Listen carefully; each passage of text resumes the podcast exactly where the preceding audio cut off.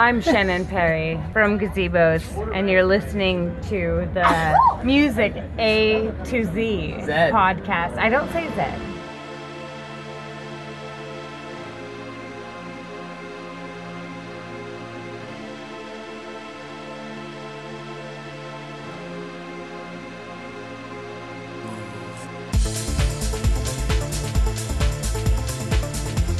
Hello and welcome to the Music A to Z podcast. I am Steve Nagel. I'm John Sanders. And I'm Matt Storm. How's it going, guys? It's going.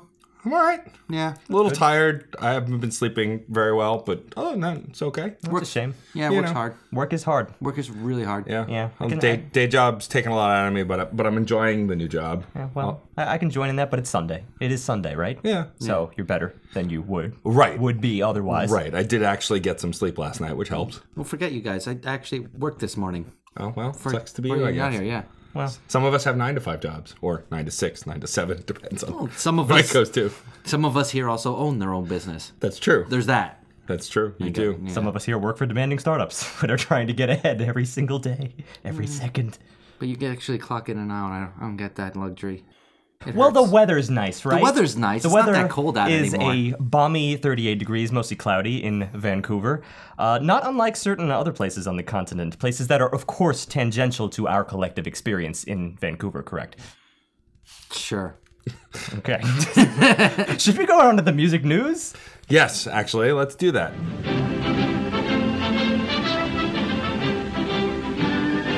All right, we have one item in music news. At least it's the only thing that I felt worth discussing, and even then, really, I'll leave it up to you. It's kind of questionable.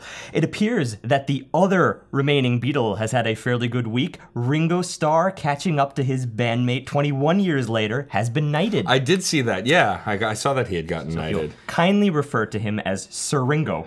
Sir Ringo this point forward, or or if you're going by his actual name, Sir Starkey.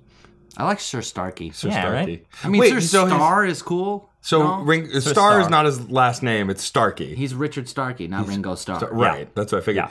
I thought he though did get it officially changed, or no? He just goes by that. It's just a. That's a good question. I don't know if he actually changed his name or if he was just born that way. I'm it only- always says in every like they feel the need to throw that Starkey back at him. I'm only cu- curious because like I work in entertainment and like burlesque performers don't legally change their name, but for all intents and purposes, that's their name. They go by that. They don't respond to the other. They don't use the other. So I'm curious if that's the same for Ringo. Does is that just his name? Did he change it officially? I think it's been a, a, a half a century or so that he's been going by the name Ringo Starr. So I It's his assume. I assume he will respond to it. Well, no, yeah, but what I wonder is if there are legal documents stating Probably not. stating Ringo but will Starr. he respond to Sir? Uh, it's kind of new, probably not. Probably not. well, he did say because it comes in the form of a medal and you can wear it around your neck. And when asked to comment, he said it means a lot. That's not a bad Ringo impression. I'll admit. He also said, "I'll be wearing it at breakfast." I mean, if a I worse, a worse Ringo impression. I mean, if I had one, I would wear it all the time. Like, If I was a why wouldn't knight, you? I, are you kidding? I'd get a suit of armor to wear. Just cause I'd have an excuse. I have a curious question that you, Steve, may or may not know. Have there been non-Brits knighted, or is it only Brits? no, British that is a. British thing. It's a British thing. There are okay. other medals, there are other awards that can go to people who were born in other countries, the, but not the knighthood. The That's, knighthood like, is only British. for Brit. Yeah, Yeah. the yeah, Okay. the British Commonwealth and everything. Got it. All the Beatles got like the MBE or something like that, which stands for something that I probably should know, but it was an award that all the Beatles got back in the mid '60s. That sounds way too long for the that acronym. MBE. Yeah. MBE. Yeah. Well, no, Can't do you, three. your You cannot do explanation. three. Oh, well. three letters. Yeah, Technically three syllables. so I didn't look it up. All right. That's fine. Um, do we have any other music news? Anything else we want to discuss? Anything going on in your lives? I mean, I've been there's a few new albums that I've gotten really into. Um, the Decemberists just put out a new record, which uh, I've always been a fan of theirs, and so I'm always excited for new music of theirs. I started really getting into Andrew WK's new record. You know, it's the same kind of pop-inspired metal that's really upbeat and really positive. Have we done these on previous alphabet runs? I can't recall. I don't think so. One of us should know.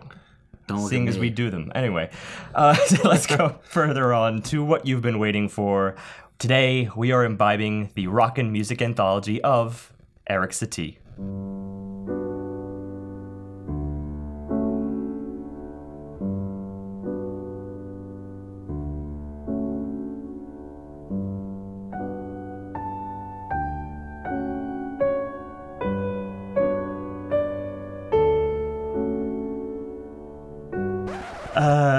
He doesn't have any albums, but I'd do it in a heartbeat if he did.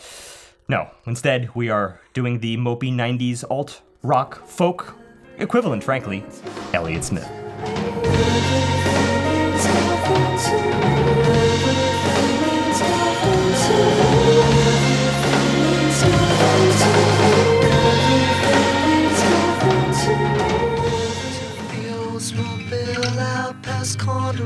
Avenue, she locked the car and slid past the two rhythmic Hawaiian tune lights. Needle in the hay,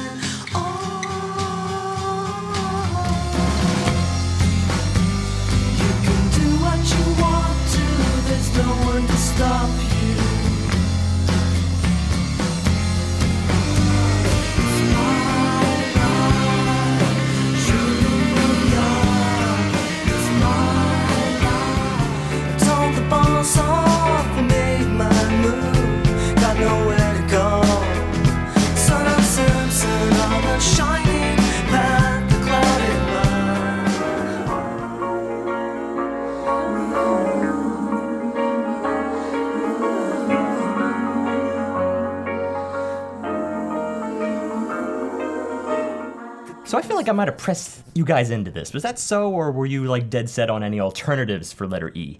I mean, for me, there were there are definitely e bands that I'm a fan of, but honestly, to put them under a microscope, like I'd suggested Eve Six because they have a short discography, um, and then Eve, um, not Eve Six, Everclear as well, and Everlast. These are all artists. There's a lot. There are a lot of, a lot of E- lot of EVs. Evers. Actually, yeah, Ever's- yeah, Ev- something or another. Just Well, start I, adding I- I was going to suggest Elton John, and then I realized thanks. that No. we're, our lives are short. I lo- I love Elton John. Don't get me wrong. I am actually a very big fan of his work, but like just to get through the heyday would take. Well, I knew we would all agree on it. Like I knew that, but th- we would die. We would die in cold in the ground. Well, like, just don't shoot me. I'm only the piano player. Is like a two-hour discussion by itself. Just that album. Just that one piece of work. And then will we do his musical stuff? Like will we do the Lion King musical That's and right. the movie? All because he the- wrote the music for both. Yeah. Like He's yeah. got. He's got. Uh, uh, He's written several soundtracks, as I recall, not just those movies. 25 movie albums. musical, yeah. No, that wasn't happening. no. So I picked something that was, I think, a little more reasonable. Well, the funny thing about Elliott Smith also is it's an artist that I haven't thought about in a long time. Me and, neither. But I also wasn't as familiar with, although considering his discography, I should have been. That's what's so weird here, because I got into Elliott Smith probably around 2002, 2003. It was a friend of mine, actually, uh, probably credit, yeah, my friend TJ on this. He's the guy, he handed me a 30 gig hard drive in high school. Not an external hard drive, but like one of a stock of spare internal hard drives that he had lying around. I think the brand name of this hard drive was Maxtor or something, and it was loud. It clicked like crazy and sounded like it was going to break every single song that I played. Um, so eventually I had to copy the music onto another hard drive, but it was just this massive amount of music that was given me at a time in which I was like soaking up all bands ever. And on that album, the only reason I got into Elliott Smith was because of that glorious hard drive. And I remember slowly going through it. Like it took me six months to go through everything. And Elliott Smith was like, all right, it, everything else was like kind of loud, and this was like, all right, this is gentle. This is something I can fall asleep to. This is this is 2 a.m. in the morning music. This stuff is like. Uh, it, it, it was mopey at a time, I think, when most teenagers probably need that. Well, it would have been right up my alley when it came out. Uh, you know, we'll get into the specific records, but when he first released his first record in the mid 90s, that would have been right up my alley, and I completely missed it. Like, I didn't really hear his stuff. I heard his stuff in passing, but when we decided to do this was the first time I had ever dug deep into his discography. Well, it was the first like counterpoint, in other words, to like the loud stuff because you need like you need the energy at that age, but then this was like, all right, just just cool it a little bit. Well, Elliott was like. I, I heard that name bandied about all over the place growing up. Like In- signature '90s. Yeah, alt rock. twenties, mhm. even Folk early thirties. Like I've heard his name, and I was like, "Oh yeah, no, I I know Elliott Smith. Yeah, sure. I don't know anything about Elliott. I did not realize this guy's discography at all. I knew all maybe three songs, the entire five albums we listened to. Mm-hmm. I knew three of them. One of them I knew was his. The other two I just recognized That was the same for from me. other positions. Like I, th- I thought it was somebody I was versed in, and I was very much proven wrong. There were a few things that came around later, like for instance, uh, you know, we're into Mr. Robot really heavily, me and you at least, Yeah. John, and I remember they used uh, Everything Means Nothing to Me. And I actually, it's weird because I remember hearing the song at the time, we're talking about back in 2002, 2003, then I forgot it for a really, really long time, and then I was passing by the TV because I don't think I was watching that episode. I unfortunately caught a little bit ahead, and it's spoilers, but anyway, I heard the song and I was like, what is that? What is that? My, I poked, my head poked up at like a gopher. I was like, what the hell is that? And then finally it brought me back to Elliott Smith, and it was like, it kind of got me on a semi recent Elliott Smith kick, so much so that when the letter E came about, it was actually the first thing I thought of. Come to think of it, before Elton John. Because Then it was fresh like, in your mind. Yeah, but then I was like, no, that would be a real me thing. We should do Elton John. Then I was like, no, that's crazy. And then I was like, wait, is it so much a me thing? Because we all have our 90s alt sensibilities. Well, and the it funny ended up being the correct choice. the funny thing for me is um, listening to the first album, Roman Candle. I've definitely heard that whole album before because I recognized most of the record, but I didn't go, "Oh, this record." Like, definitely someone must have played that for me when when I was in high school because it sounded so familiar. Right. But I didn't like I didn't readily just go, "Oh, I know this song and that song and this song." It just it had a familiar sound to me. Now that's also because it's absolutely of the time of the stuff I was listening to in high school. So it could just be it's reminiscent of stuff that was familiar to me that wasn't him as well because there's some overlap there. Well, one of the ways I suppose the rest of the world might know Elliott Smith, apart from just simply knowing him, is uh, the Good Will Hunting. Mm-hmm. Good Will Hunting. Apparently, he did a track that was like turned into an orchestral ver- version by Danny Elfman. I remember and it was it was very weird, and I, I didn't even know that he had any like dabblings in film, but it was like Oscar nominated. Mm-hmm. So that was his like big big claim to fame. But apart from his you know general expansive indie following, which was, I think, uh, extremely influential for a lot of early 2000s music. Basically, he's associated with the whole lo-fi thing, uh, not necessarily slowcore, although that comes up, I think, a little bit later in his discography. He's just like, I don't know, he's the signature mope. And for anyone that wanted a mope, he was the perfect mope.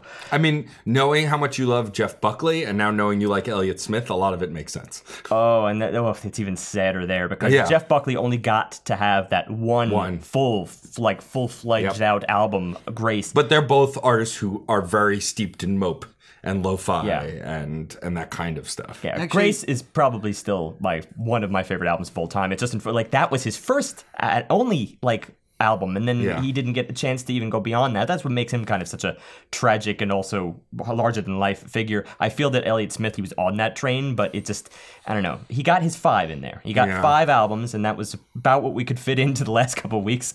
And uh, then there was one album, and we'll discuss this briefly at the end, that he had about 30 or 40% completed before uh, he died, very tragically, in ways that I, I, I am hesitant to compare to other artists at the time, although it seems like it was how a lot of artists did did kind of split off at the end.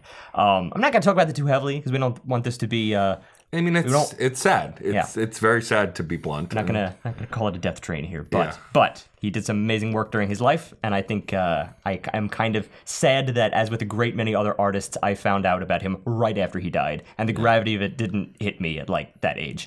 Well, a small anecdote about discovering artists after they'd passed. I had forgotten that Freddie Mercury actually died in my lifetime until I looked up. Um, I do a '90s trivia, and I looked up "The Show Must Go On," which came out in '99. Yeah.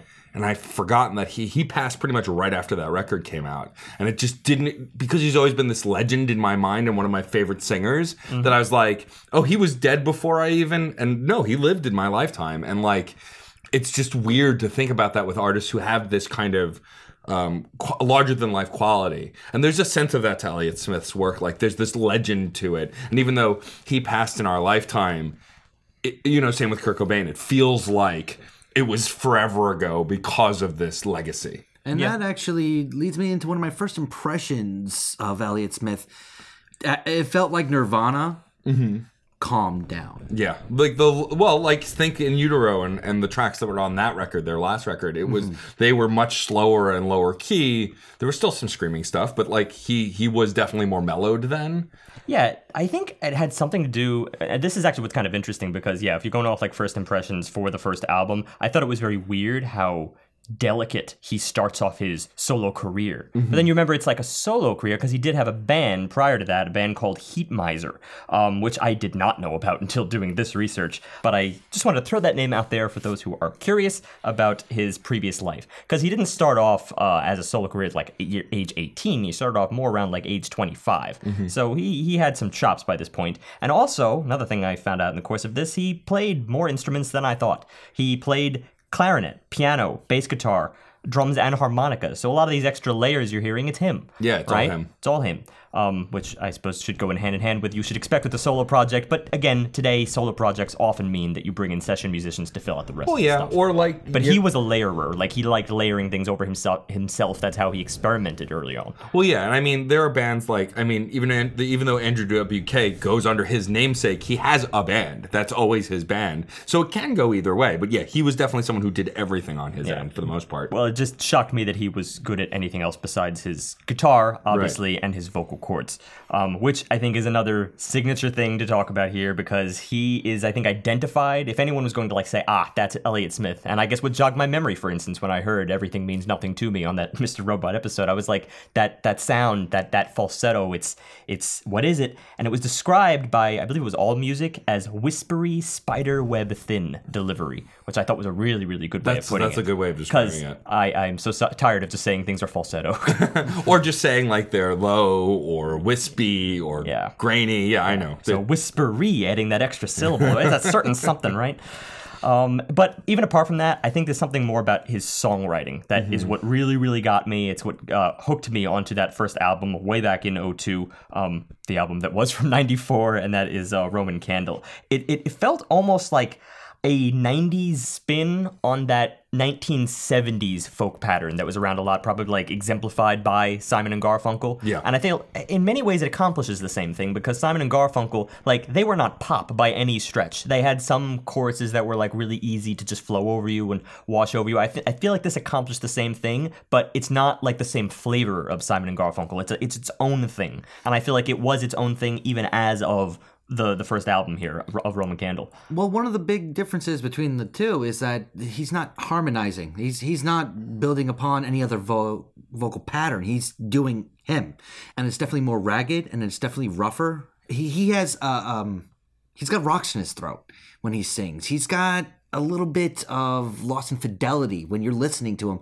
It's great for it because it does identify him a little bit more uniquely, but at the same time.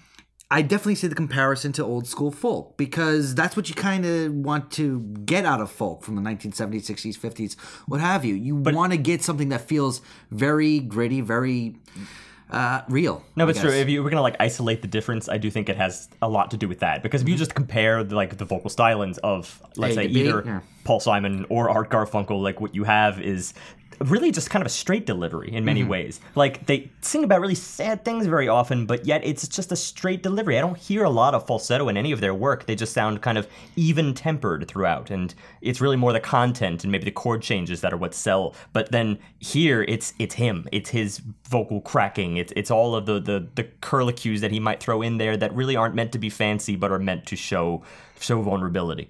Well, yeah, the the evenness is more in the instrumentation. His vocals, he does tend to have a bit of a range and move all over. And it's important to point out that when John says that there's rocks in his throat, but it's not like a Tom Waits kind of deep, kind of grunge. It's it's definitely on the higher end. It's maybe more pebbles in his throat because it's Well, the sense it's- of that there's a graininess to it. I think John said that. I think John said Yeah, that exact yeah. word, that exact it's- phrase. It's fine grit sandpaper Yeah. as opposed to something that's really going to tear you up because it, it still goes along smoothly. But there's an so the sandpaper is actually a good descriptor. I think the abrasiveness also steps in with the guitar work because Yeah. of how uh, simple it is. It's just flat out simple in so many instances, and especially in this first album where it's it's eighth notes. Well, so many times it's, it feels like it's just eight notes. See, I didn't get that so much from the first album. That's to me, that's that's really more more of a that. second album thing. Like, I feel like he even receded a little bit, which is why I, th- I think we're on a couple of different uh, threads of this conversation here. Because in one way, we did, you did get us talking about his his vocals, which I started saying, then you, Yeah. then I got away from because then I Yeah. wanted to go to songwriting. So you finished the vocal thing. Thank you. But the songwriting is actually. I think what exemplifies Roman Candle. It's not made up Right. of eighth notes. It's made up of what I would call a digestible yet wholly more advanced than pop folk kind of thing. It's not pop mm-hmm. like it is not pop folk, but you can be consumed that way because of the way the songs are very concise. They and they. I don't think he breaks from. Uh, from chorus verse structure really too much although there are times in which they're blurred like it's just one song or one section rather flows into the next and you're not quite sure there was a change there. But it's always there. It always happens on a dime. You could retrace it if you had to but you might not experience that in the moment. And i think that's what makes this a more involving listen uh, but but songwriting wise it's the phrase structure within those individual sections that's what makes him unique. That's that's where this stood out to me as he's a different kind of artist as a first album. He doesn't have to like learn the chops on that kind of thing. It's always been him from the beginning. Well, yeah, I think with Roman Candle specifically, too, that first track is really more involving and it pulls you in. Whereas when he gets to the different no names from one to I think one, two, three are back to back, and then four is a song separated. Those are really tightly connected. Like from track to track, they sound different, but they have a clear through line and a ton of similarities. I think that also really helps pull this record together for me, and why I think maybe when I heard it again and assumed I had heard it before, it's because all of those tracks knit together so well, including the others as well. It might be a tonal similarity but i think they have different moods Yeah, for sure. Absolutely different moods. I would agree wholeheartedly. I mean, I think also what's really interesting about this first record is just it's a tight 30 minutes in the sense that like it doesn't really drag on or overstay its welcome. Most of the tracks are between 2 and 3 minutes. They, you know, they don't over repeat you know if there's a repeat on a chorus or a verse it's he adds little um little notable differences though he doesn't change it up completely i never felt bored at any moment And I I was getting there by the end of the album. Now, granted, it's only about a half hour long, so we're not talking about a big investment of time here. But even from the first track, he gets a little bit repetitive on the chorus work. It's only because of his vocal style that I remain interested throughout the album. But I wanted a little bit more. I, at this point, he's got the emotion being portrayed in his vocals. He has the emotion definitely present in the guitar work, but I don't really feel like there's a whole lot of upper tier lyrical work. It's good. It's just not great. Well, see, I have this thing where I don't know. I guess maybe lately I'm really, really anti-minimalism. Like I'm tired of it. I'm just mm-hmm. I'm over it. I don't really. It doesn't do anything for me. I think people say it accomplishes so much by just sitting back and just letting it. It, it it's easy. It's too easy. It's freaking easy, and that's that's. It's why it's really hard for me to actually go back in time, really, and place myself in the yeah, 1994, where everything was just overbearing. Synth, you know, just blared all throughout 80s pop and everything. And I feel that there was a the place for this was right here, right now. And I think that having done that mentally, it's, it's it's not just that. It's not just time and place where I think he would be like irrelevant now and I just dismiss the artist at all. But I do think it's important to consider perhaps because by retreating back into the bare bones basics without going like, you know, the way Punk did when I'm just going to do eighth notes. Like I said, that is not this album. I do think at times he plays around with like, all right, let's really thin it down completely and then build it back up when we get these crescendos. And it gives you room to play around with that, which actually is exactly what Jeff Buckley did, um, the contemporary. So, Right. And I think for me though, there's a little bit of like knowledge that I gained from being in 2018 listening to this that I relate to it more than I might have at that time only because there's I hear a much heavier influence of folk than I may have noticed back then in the 90s. Whereas now, being as familiar with the Decemberists and other folks, well, Ben Folds 5, these bands that have dabbled in folk or that are straight up folk, I can hear a lot of that stuff that I might not have pinpointed in prior listens earlier when I, was younger. I well, um, said that depends on where you're coming from. Because if you were in the It's 90s, then you would be like, oh, there's a lot of folk that's all of a sudden being infused in rock. Whereas in the 70s, they were clearly two separate things. Yeah. Like they dabbled on occasion, but really, it's the 90s where they just mingled and blended. Well, it was called Southern rock back in the '70s. Like that was where you Nah, got that's not even the and kind of folk I'm talking about. Well, I I know I know, but that was the only time they really married together too heavily. But like even an example in this album where it just barely starts to creep into rock out of what I guess I'd really generally call folk now. Track one, for instance, Roman Candle self-titled. Like you have this rolling guitar bass that is very just ah I'm on the open plains, and then all of a sudden you get this source of color, and that's the one electric guitar. That just kind of adds this little whirring, this but it's a dissonance, right? It's, it it clashes with the rolling guitar and everything. Just it's- you're just pondering at this stage. It's not. I can't even really call that verse chorus structure at all because it's just it sets the stage for the album. But then you dive into Condor Avenue, and this is where you get rid of like you don't have any other instrumentation. I think apart from the the dual guitars that are going to each ear. But then he he makes it so involving that I just don't hear that in regular folk. It's something I think it's more the melody that's pulling me back toward rock, and I think that's really more what we what we think of. Like rather than just straight up instrumentation when we think of general genre types like that, it's it's it's it's those tendencies more so than it is the instruments you happen to be using at such time. Yeah, sure, he plays guitar. So does everyone else in the world, and they don't they don't usually don't stay with one genre and usually don't get uh, pigeonholed. Well, yeah, and I think for me, clearly the um, the vocals are what I think are the most standoutish. We'd all agree. Like his style of singing is definitely what gets my attention the most, and I I love the kind of highs and lows, but he never gets really bassy. It's it's all within this kind of middle playfulness that he does with his voice. Well- he gets creative with it, but there's not like this huge disparaging range between his high and his low. He tends No. to stay in this kind of same mid range, but still plays with what he's got. A sleepy mid range. Yeah. That's what I think is very sleepy. Yeah. I think that's probably the most uh, alluring factor in his vocal style is that I don't, for all my critiques of, I'm not really enjoying the lyrics per se. I don't need a whole lot of the lyrical work at this. I mean, like I said, we're diving in for a little bit here. This is his introduction to the world, at least as a solo artist. So, being a little bit sleepy, being a little bit more dreamlike, especially because we aren't going to have like tiny little bits to dive into on any of the fronts that are going on right here on the lyrical side on the musical side on the vocal side I disagree with good- I, I know you're Really going to do. disagree give me a minute We're gonna have a Condor Avenue moment here. yeah give me a minute we don't have to dive in too heavily to really start peeling back that many layers. There's not many layers to deal with. So, being in a more dreamlike quality, you're allowed to just zone out to it and still be able to get the full experience. It's it's a combination of being ambient and being attentive at the same time, which is very hard to pull off. And being able to just like sit back, enjoy it, and not pay attention, but still get 90% of what's going on there without really using your front the front part of your mind is pretty cool. It's pretty awesome. Uh, all right, you kind of brought me back in the end there, at least with that point. But but I, I think you're asking for specifics and like things that do leap out in the moment, and uh, I do think it is like maybe one layer deep. So let's just talk about a few specifics here and play a little bit of Condor Avenue at the moment. In fact, because there was a reason I was really obsessed with this track for a good amount of time. Um, and it wasn't just because of the songwriting structure I mentioned before. It actually was. It wasn't just because of his voice either. It actually was because of the guitars and the kinetic energy, I suppose, of these this sort of I don't want to say dueling guitar because they're working together, they're working in tandem, it almost feels like one engine. But you hear one kind of offset in the left ear from the one that's going on the right ear. It feels like they were almost like they're in their own little round, and that's what keeps it like just chugging along.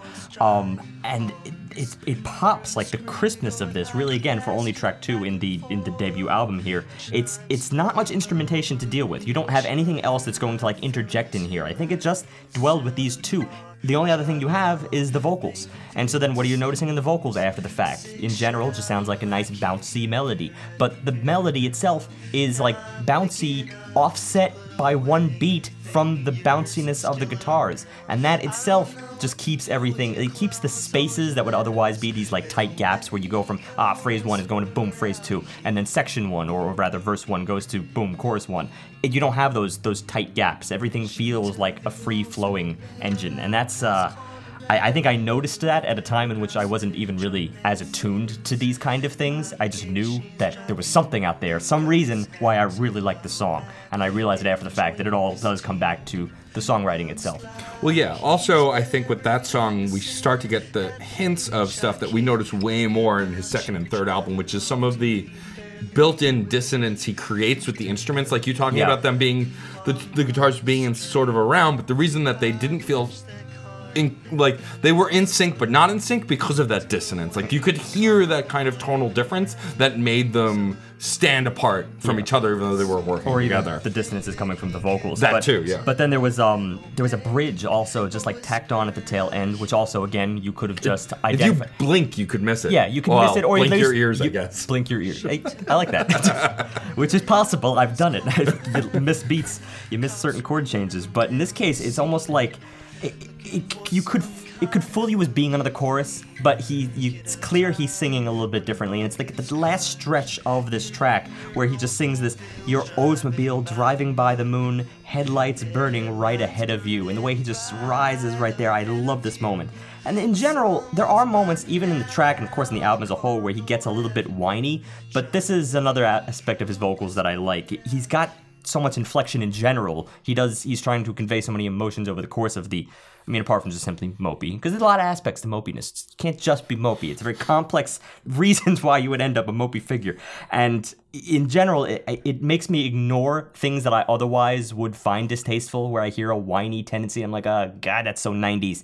And I was always like, even in the early was the 2000s, whatever. That's that's that's besides the point because I wasn't listening in the 90s because I'm fair. younger than you. That's Nevertheless, true. or in, in this case, I've known him longer. So whatever, whatever. The Point is, point is. If you're doing everything at once, then I don't really care. Because Yeah. sure, you're gonna be whine, but the next you're kind of going to be elated. And I find that elated motion right there in the headlights burning right in front of you.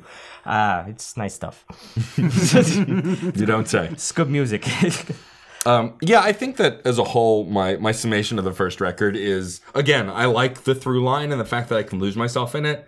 That could be considered a negative, which I think John took it a little bit more. That he kind of got lost in it a little bit to its detriment, like he lost his place. Whereas for me, because I did a lot of listening to it on the train or at home in like my bedroom, it was like I could kind of drift off with it, which made me feel more one with the record, so to speak, if that makes sense. Actually, I wouldn't say it was just a detriment. I'd say it's a positive and a negative, which I think is kind of inherent for Elliott Smith. Like everything I've listened to by him. Now, I, I say there's positives and negatives, and a lot of times they are the same damn thing. It just Because- affects you two ways. Well, That's you can take them both ways. Roman Candle, perfect example of I love being able to just listen to it in the background and get sucked into it for a little while and drift along with the sleepy, dreamlike quality that's going on. And at the same time, I want to be engaged more, and this sleepy, dreamlike quality just doesn't do it for me. I need a little bit more meat to get into.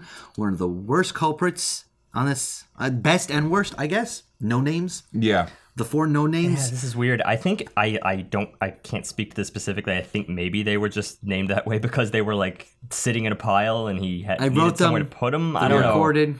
I mean, but I there. that diminishes them in a way, which is Yeah. why yeah your your lead in was accurate because it's like there are gems here and they're also at the same time just kind of there and they fill up space and time in this in this debut. Um, like Matt, you mentioned uh, No Name Two was Yeah. a really standoutish one for you. Well, yeah, because I think it, it it was the one that it didn't necessarily deviate from the others, but it had the most character to me. It had the most moments for me that I could easily remember, whereas the others tended to blend.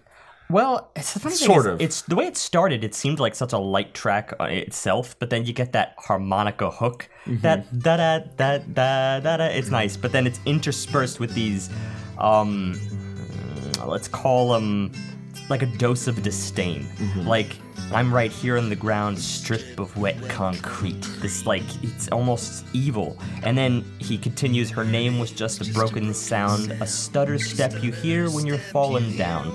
Great lyrics already. And I, I don't know, I just find myself just losing myself in this track. But I agree, maybe not to the extent that I lose myself perhaps more negatively in the other No Names. Like, No Name 3 is still a great track, but I, I kind of just I float over it. Yeah. Um, and that's that's not necessarily negative. I just I could see how on their own some of these tracks would suffer and feel insubstantial, but on the album scale, I think it's a positive because you could just sit back on a cliff face and look out.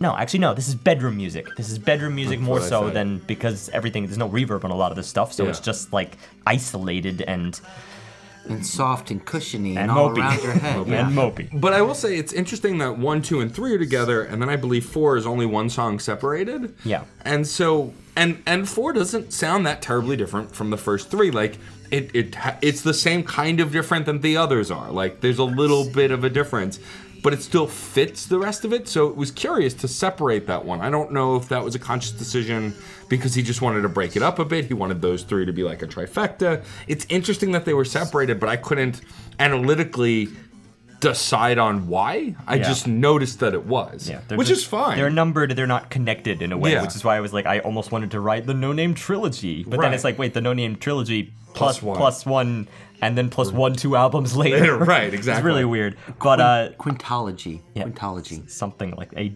mismatched, non-sequential. Sort of like well, Star still Wars. sequential, but Sort of like Star Wars. the waltzes aren't sequential.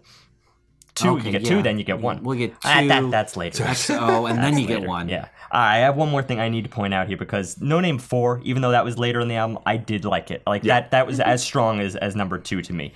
Um because of the, I mean, mm, I don't, I'm hesitant to mention this yet, but it's an early example of it. We're gonna get it a little, later, little bit later. It's huge Beatles element to Yeah. this track. I thought not like rock at all, but the chord progressions, the particular falsetto choice that he that he took here, that that route, it's just screaming Beatles. It's not like it, it's from the side of the Beatles. I think that was pulling maybe from more of the American stuff. Like Yeah. it's the American stuff It that went the to the brighter Beatles stuff, yeah. yeah, but then it, that went back to America. So, and in this case, it just it comes down to again the singular moments here, moments like in the choruses that again creep up on you before you realize they're there, and it's only once he gets inside of it that you're like, oh crap, this is an amazing chorus. So he starts off it with packed it up and didn't look back, just packed it up and just the beginning of these phrases are where he really climaxes, and then the rest of the chorus is not so much a climax. He kind of spends the majority of the time deteriorating, and that's what I really like. He does the same thing one chorus later, like this one here, and her alone, nobody near. So just that her alone, amazing moment as well.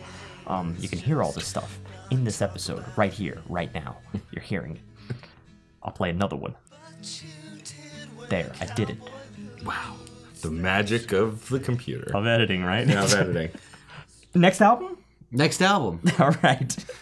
Elliott Smith, self-titled. Is this even thinner than the first album to start? No. No? No. Okay, not to you. Certain areas definitely felt a little bit thinner, but at the same time, he was. Okay. Eighth notes are the big thing on this one. And I, I, I saw a lot of paring down the guitar work in the previous album, but this one, yeah, it's like.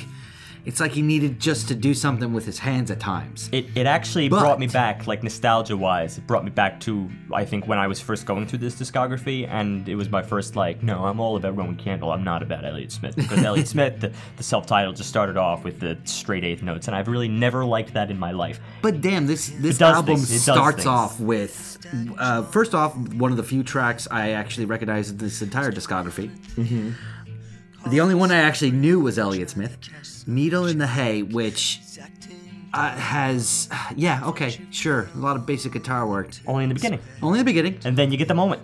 You get the, you get that that more er, that that s- side of him that is just like screaming to break free of all this rigidity that he set out Eh, there. I won't say screaming, All right, all right, yeah, but he's pleading, pleading, yeah, pleading to forcing himself. himself, but he doesn't scream. He No. can't scream. No. because when he's doing this spidery thing. chorus, oof, uh, it's it's unnerving and intoxicating. It is phenomenal. One of the best best lines he does in his entire career, in my opinion. However, I he- love this chorus. Mm, I got one more later, but this is uh yeah, it's it's creepy. I think the end result is kind of creepy.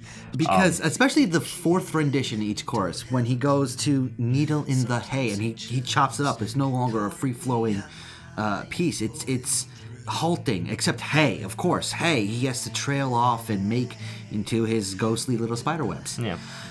That's not the only thing that's going on here that I think is a big turn for the plus. The lyrical work, in my opinion, significant upstep. Significantly better. I am particularly fond of the third verse, especially how it ends. I can't be myself, I can't be myself, and I don't want to talk. I'm taking the cure so I can be quiet wherever I want, so leave me alone. You ought to be proud that I'm getting good marks. The content of this, uh, this track in particular, is, if I'm not mistaken, about heroin. I love that he's really throwing in some great Not imagery. the only track about heroin. But it's it's great imagery. That's what I think was really missing, in my opinion, in the previous album. It's like the imagery did not feel like it was particularly deep for me. Wow. It was there were good lyrics. Don't get me wrong, but they weren't they weren't particularly uh, provocative or evocative of what I wanted it to be married to. This this is working. This is so good. you know, it's funny because that's always um that's a taste. that- thing. that's always- that's a full taste thing for me. there were a lot of you know 90s music uh movies that just was so into the heroin thing because it was the new scary drug. And so everyone was just like exploring this this dismal state that could drive you to be so immensely dependent you know on a particular drug.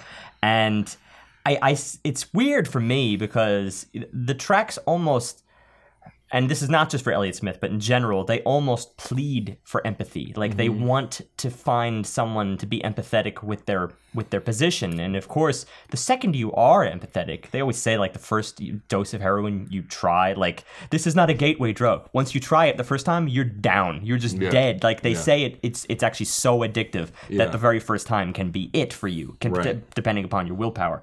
And that's really tough to be empathetic with unless you're already there. In which case, like you can't say, "Oh yeah, I skirted with that at one point in time. I'm with you, Elliott Smith." You either understand it or you don't. Right. And that's a weird, like, built-in arm's length position to be in. Sure, but I can empathize with feeling like something is out of your control, even though, of course, logically it very much Yeah. is. Yeah. And so that I can relate to this idea that this addictive drug, of course, you can just stop logically. Like I- that logically, you just stop and you've stopped. Well, But actually, no, no. That's that's not even true in this case because if you stop, you could die. That's true. But flat out you can That's die true. from stopping this drug that's the worst part about it uh, But there's this this feeling that I can relate to of feeling like things have gotten out of control, or you know something you need so badly, medically or otherwise, that you could die without it. No, you're right. You know, I can certainly- relate I to that part of it. do not think that they're like the only fans of Elliott Smith were heroin addicts. No, of course. But I, I uh, yeah, you you have to like just extend. You have to change the round the song to be it, your its own thing for you, which of course is not unique. Everybody does that, but it means you really got to step away from what we want to do to all these tracks and be like, yeah, that is what he's saying. I get that specifically. You need to make it the metaphor that we hope he tried to make it for everybody. I want to go back to something you said earlier um, about this record versus the first record as we continue to go through it. I was in the same position that Steve was all those years ago, kind of feeling like I preferred Roman Candle. But upon multiple listens, I did this album did grow on me, though I did notice those eighth notes and the more repetitive guitar work more here. I think because the with improved production value, there's there's also going to be an easier way to notice things you may have lost in the muddiedness before. Well, like for example, there's one thing I want to say more about the uh, beginning of the album here. I don't want to spend too much time in this, but I, I can't overlook track two. Like Christian Brothers is stronger than um than Needle in the Hay for me. Maybe John would disagree, but this is a track Maybe. that all right. he loves that track. Anyway.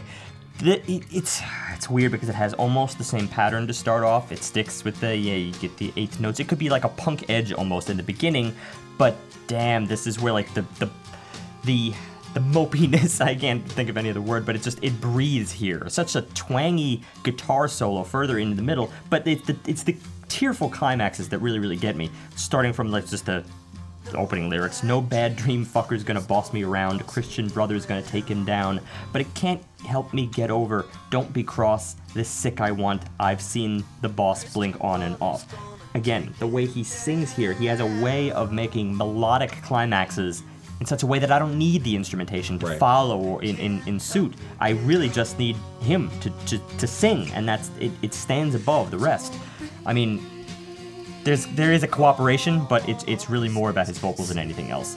I mean, I would say that's consistent with all of his work for me, and I'll talk about that more actually when we get to the third record. But his vocals are what kept me engaged. The music got me curious, but the vocals is what kept me. And then, like in a most sim- situations, a simple choice of doing it twice later on. For instance, he he does the same melodic pattern later on by saying the same line, "Don't be cross, the sick I want." He holds that last that last note.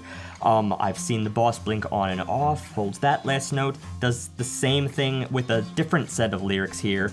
And uh, one of those instances, actually, where just dropping an F bomb in the track, you know, is not seen to me as like tacky, like a pleading kind of choice. yeah. But it works here because he says, Come here by me, I want you here, nightmares become me. It's so fucking clear.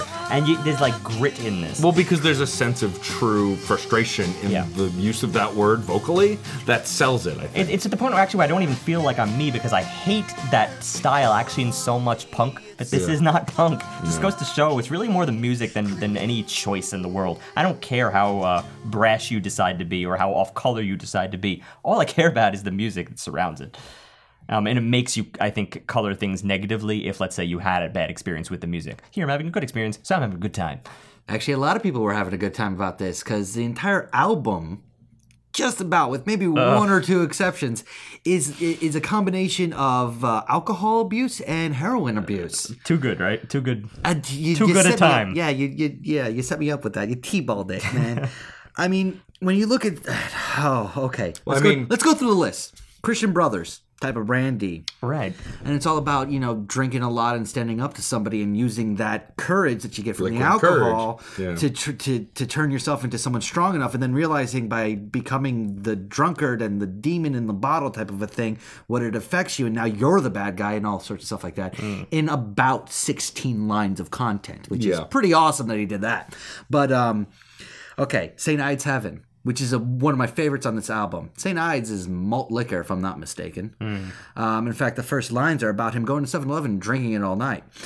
Uh, the white lady loves you more. And if there was a bigger euphemism of heroin, I don't know it. yeah, that would that one's pretty on the nose.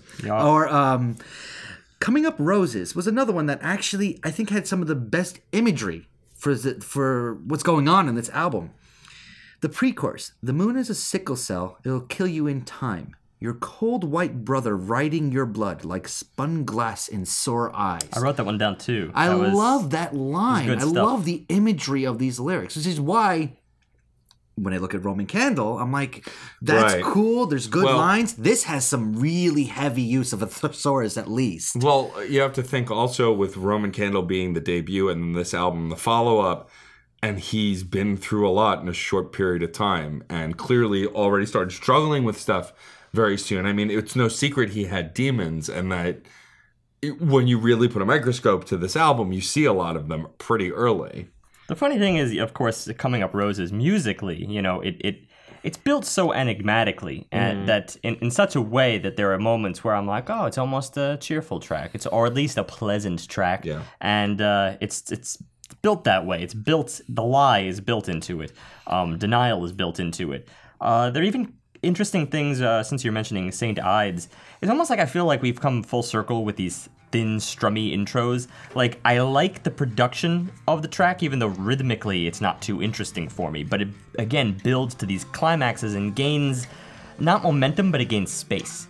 And that becomes the climax. It gains like there's almost the ride will will will be tapped and it gets louder and louder and louder. Not not like super loud where it's like a crash it's simple but it's like it just it starts filling everything. And so it gives the illusion that there is more space where it had been silent. And then all of a sudden once it stops zip, on a dime goes back to that silent enclosed sensation that you have uh, in so many other tracks here. So you you you gain once as you gain that that high end that associated with the ride, you gain more space in the room. It's just a nice a nice acoustic effect. Well, I think what really completes it is that thing you said where it just cuts, it just stops. Yeah. Gives you that real sense of space because it's Like back. easier to recognize it once it's gone. Yeah, and also it's more like he's back to his own mind in, in that Yeah. moment. You know where he's like Branching he's like- out and then kind of recessing back like in. you could just I mean you could it could be a whole bunch of things. It could be Yeah. he's back to reality where he had been, you know, in the state of the drug, anything. Yeah, no, Um, there, there's a lot of things, and I think that musically and vocally, he does that kind of trick, I guess we'll call it, a lot, and it works really well because he utilizes it in interesting places and ways almost every time. I have only one nitpick about the very last track here. Uh, the biggest lie, right? Only one nitpick, and it's, and it's a single line. Single line. I'm waiting for the train, the subway that only goes one way. It's just a shitty line.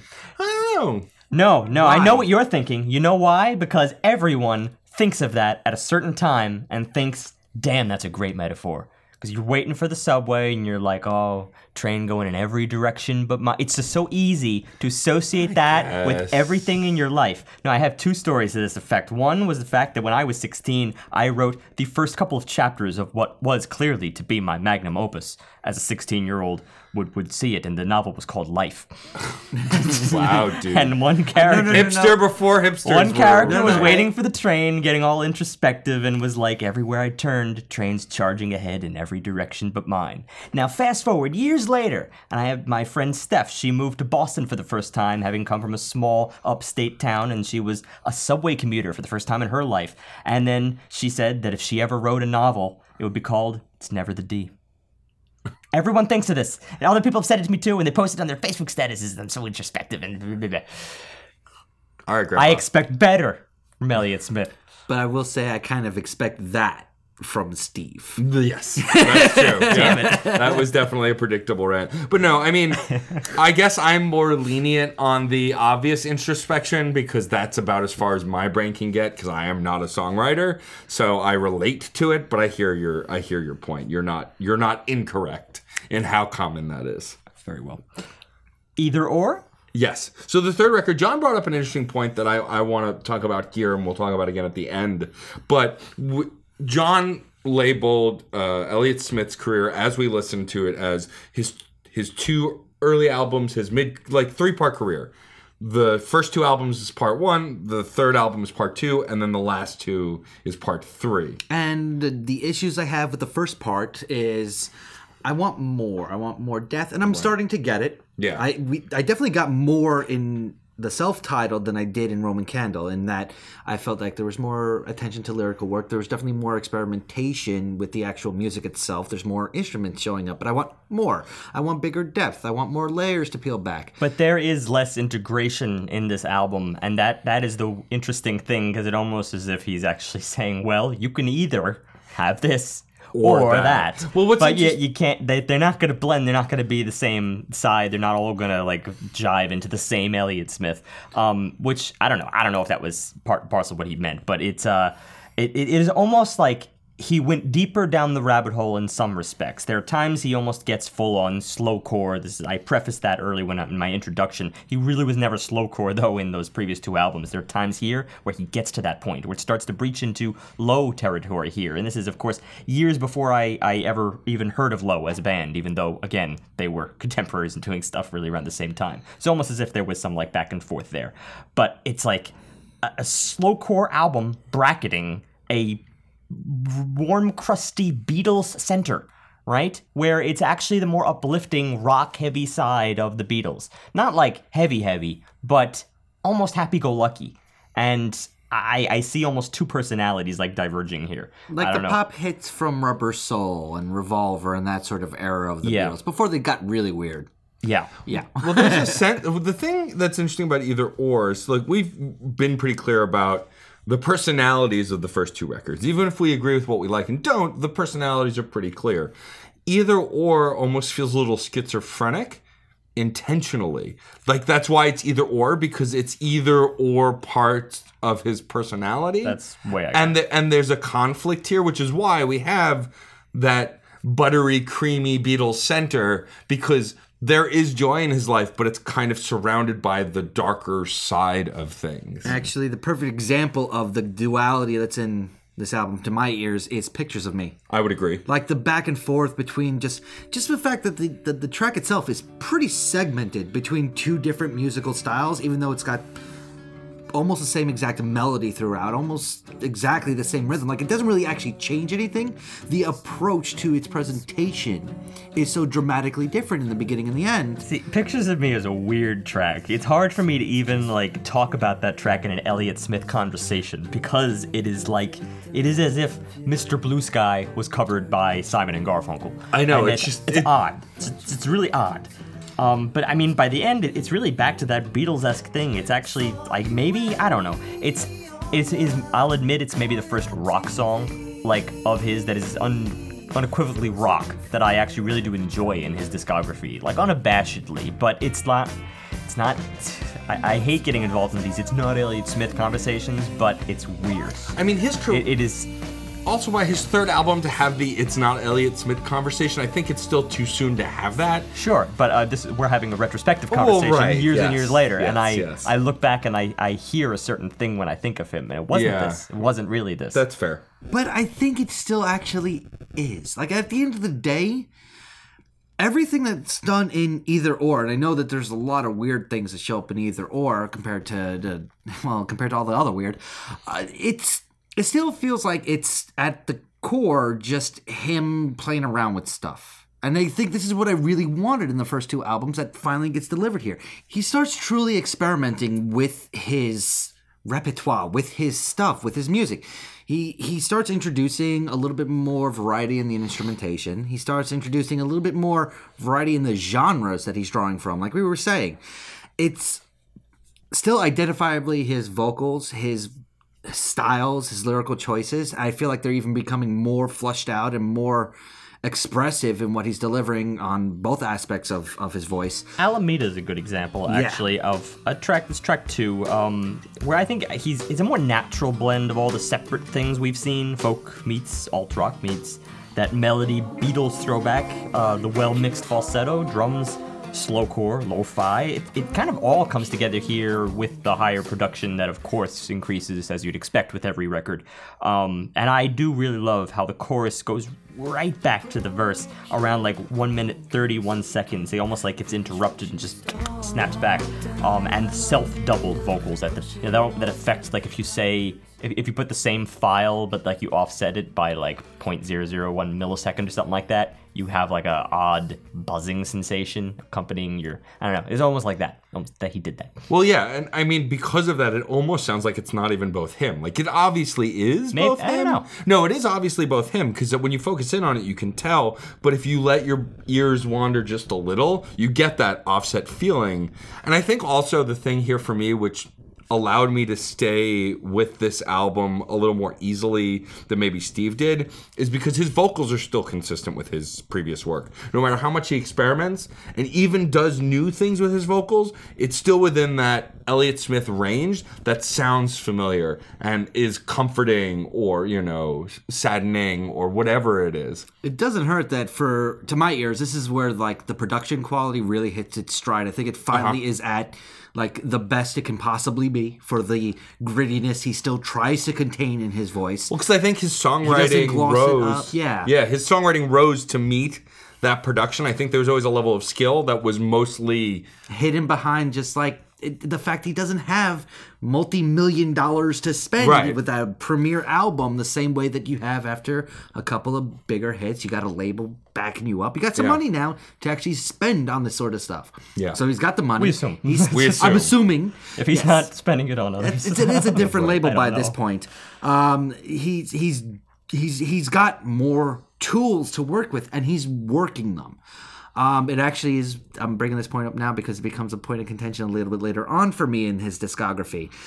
Uh, it's also, I think, with with pieces like "Pictures of Me." I I love that track, but that that track right there to the end of the album but maybe even more honed in on punch and judy onward 8 9 10 11 12 that section of this particular album i think it's like to my ears, the best point of his entire career. It is the high point for me. That that those five tracks in a row are just one after another phenomenal. Well, I think for me, and I agree, but I think for me, the reason why it is for me is because it reminds me of the tightness of the first record, but with the experimentation and exploratory songwriting of this current record. With I mean, the pictures of production me. quality of what he needed back then. Too. Yeah.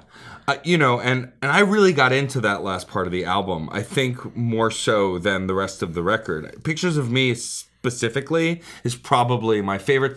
Definitely one of my favorite songs by Elliott Smith, and for sure my favorite song on that record. Uh, I know. Picture me is is very very. I love it. I know. But Cupid's Trick. I know. is definitely it- the best on the album. It's really a Cupid's so- is really, really good. It's a Sophie's choice on that last tail run of the record because all of the songs are so good and so well made. But for me, there was something that just resonated in Pictures of Me, and I think it comes down to taste at that point. I don't think it was that objectively it was a better track.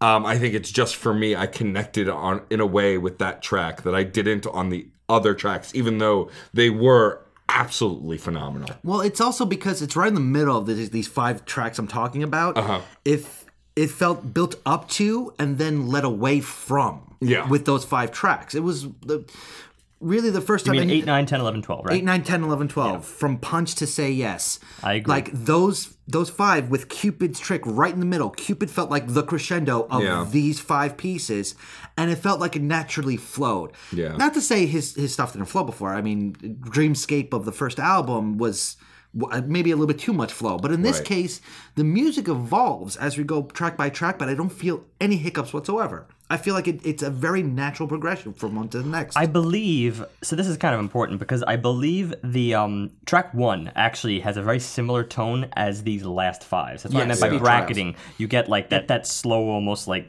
slow chorey sound that I think really, in many ways, maybe it does. I, I might agree with you on this that it's like the height of his. Uh, I don't want to say like his career, but like the sound that I think of, I think is best exemplified by is those part. six tracks, and if you add the first one, um, with the only exception maybe being track four between the bars. Because at that moment, it's almost back to whispery thin, and it almost feels like that's the height of his romance. Like if he was gonna get more romantic than everything else we've been describing. But it's just it's weird that it's surrounded by all this other stuff. You know, track two, track three, uh, track five, even really, yeah, track six and seven. No Name five is is odd because it, it feels like a maturer version of like the no names that we heard back on album one, but like it it's ingested with a maybe healthy amount of Pink Floyd almost in like the the not so psychedelic side of Pink Floyd, like Right. the other the other parts that were and more chorusy. I don't know. It's It was definitely affected by the increased production value in a way that I think separates it from the other four versions. but it was still a sleepy track. It's Right. just weird that it had that like almost pop edge. It's just it's it's strange that I think the back and forth here is really what kind of throws me for a loop on, on either or, which makes it hard to to completely immerse myself the way I really do want to in those last five tracks. But it's just I've been Right. I've been thrown for a loop a few times. I you think know, for on an album scale that, that that that hurts it a little bit. and I think for me on the album scale, it was something to look forward to. Like I enjoyed the earlier tracks, but I really love the end, so I like going on the ride. Sort of a sort of a- maybe something. 2:45 a.m. was almost definitely written at that hour. Yeah. Oh, for sure. oh man, and that's where uh, Cut, where- printed, finished. Done. yeah. between uh, Cupid's Trick and 245, like it wasn't just it wasn't just like low end stuff. It wasn't low key. There was so much energy involved wa- in some no, of this right. stuff. Yeah. it's, a different weird, kind of energy. But but you're right in that it feels like it's bracketed by some low key stuff because those tracks felt like a natural rise in the energy and then the way they tapered off afterwards is No, they're- what they're- brought me down without giving me like a sugar rush or they're something like that. gentler tracks, I think, all things considered, but they're they feel more impactful, and that's the energy. It's not like Yeah. it's not energy, energy. It ain't well, yeah, we're not it's not Mr. not Blue Sky. out. It's not Mr. Blue Sky. Yeah. Track, uh, excuse me, album four XO. So this is where, like I said earlier, and I'm stealing John's words, three part career. So this is in part three, phase three. These are the last two records he put out when he was alive. Um, XO is the fourth. So I don't outright hate the album. I mean, first of all, he's never, as far as I'm concerned, knowing his discography, he's never written a bad song. There's no songs that I hate. In fact, at, at worst, like they're good for what they are. Like they're Isolated. They're good, they're good Beatles songs, Right. or they're good Pink Floyd. But I mean, I you can come say- up with a lot of different bands that this guy has been like. But it's at, at this point, The first track of this record left me with a lot of question marks when it when I first heard it. because and i think i know where the big issue for me is it's also kind of like the big issue for you either or was uh an album of two beasts. There was two different identities there but the identities did interact with one another mm-hmm. and they felt like they were just two halves of a whole. Either or being a perfect title for that kind of an idea. Mm-hmm. In XO I feel like we're going at it from like half a dozen different angles. Half a dozen different ideas are showing up here of what the album is supposed to represent. with only one common thread, and that is that it feels, and don't take this in a cruel way, it feels like he really wants to be a rock artist here. Yeah. And, and like that's I'm not saying he wasn't rock. We had this discussion already earlier in the episode. Like, that's sure why not? It's all rock. But like, there was such a lo-fi edge there that it, it didn't like I don't think of that word even. You know, I barely even thought of folk. I just thought of him, and and I don't think I feel him in a lot of these tracks. That's just a weird maybe side effect of of trying to dabble in so many different things because oh the top of the list right here, uh, pushing a few tracks ahead because this is the one that just stood out like a sore thumb. Baby Britain. This was this was a Ben Folds track completely. It almost felt like In a time period where Ben Folds did exist doing this. which, which is weird because actually you see the you see the genealogy there because Ben Folds in his own way pulled from the Beatles. So here he is also kind of pulling from the Beatles, but it's just that because they landed in the same generation, it's almost like they landed in the same place. But for Elliott Smith, it's a dabbling kind of thing, and Yeah. he does play piano. We heard earlier on, all right, he plays piano proficiently. Um, although the word proficiently is also bandied around a lot on Wikipedia. Yeah. I mean, but so the thing about that track, I think specifically for me, is because I'm way more well versed in Ben Folds, I am eager to immediately say it sounds like a Ben Folds track, Ben Folds 5 specifically. But someone who's not as well versed may not get that. And it doesn't seem. I don't think it's completely out of left field for Elliott Smith. But but I would argue that knowing his tone beforehand, but beyond the lyrics, it feels a little odd. More that they happen to have similar falsettos, and he had a piano all Right. of a sudden. And that I think is the crux of it. Just piano. Yeah. Guitar, which was almost an identifying marker for his vocal style, was the guitar being paired with it. The car, the guitar is just gone. Yeah. Why is it just gone? I mean, know that was, was was so. It was especially for the beginning. All right. Yeah, it was It mostly was- piano in the beginning.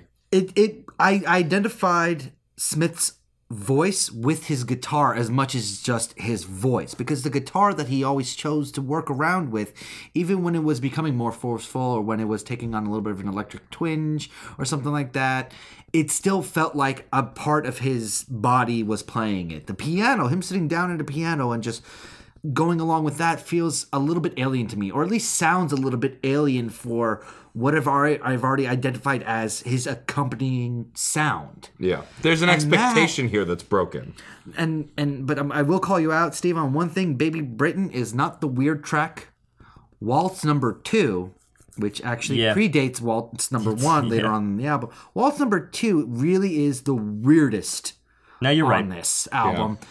I understand it is a waltz, and waltz number one I actually listened to much more favorably later on in the album because it felt like he infused a lot more of, of him into it. It's waltz two is a But it's almost It's like a good waltz? It's like a circus waltz almost though for a while. And I actually really I I agree. I need to kind of like hit this with a few jabs, like kick snare snare kick snare snare. Like the enter electric guitar, enter piano, enter the bass that is uh, Paul McCartney and it's just that's too happy. I I mean uh, I don't want to like restrict his moods. It it's here's the here's the only deal.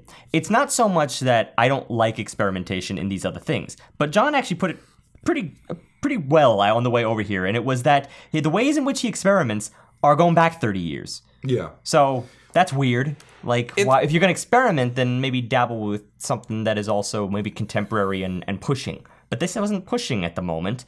It's uh, it's it's a little bit of a static flow, and I I, don't, mean, I didn't really see what it accomplished in the broad. I mean, but think about in the broad at that time, though.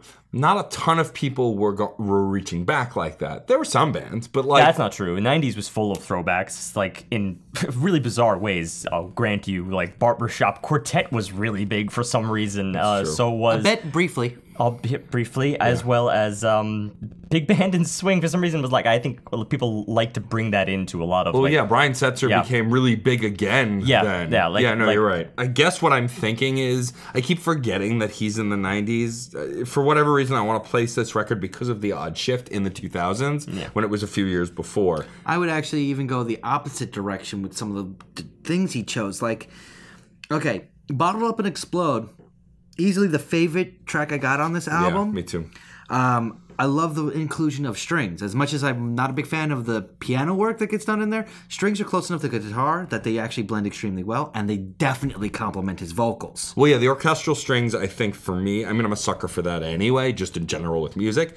But the way it mixes with his vocals, uh, not only makes his vocals pop in an interesting way, but also blend really well. Like, it makes them step forward, but they're integrated in a really great way. But the track that immediately follows it up, a question mark, had had this sort of uh, it was it was it was odd to say uh, in in the smallest amount.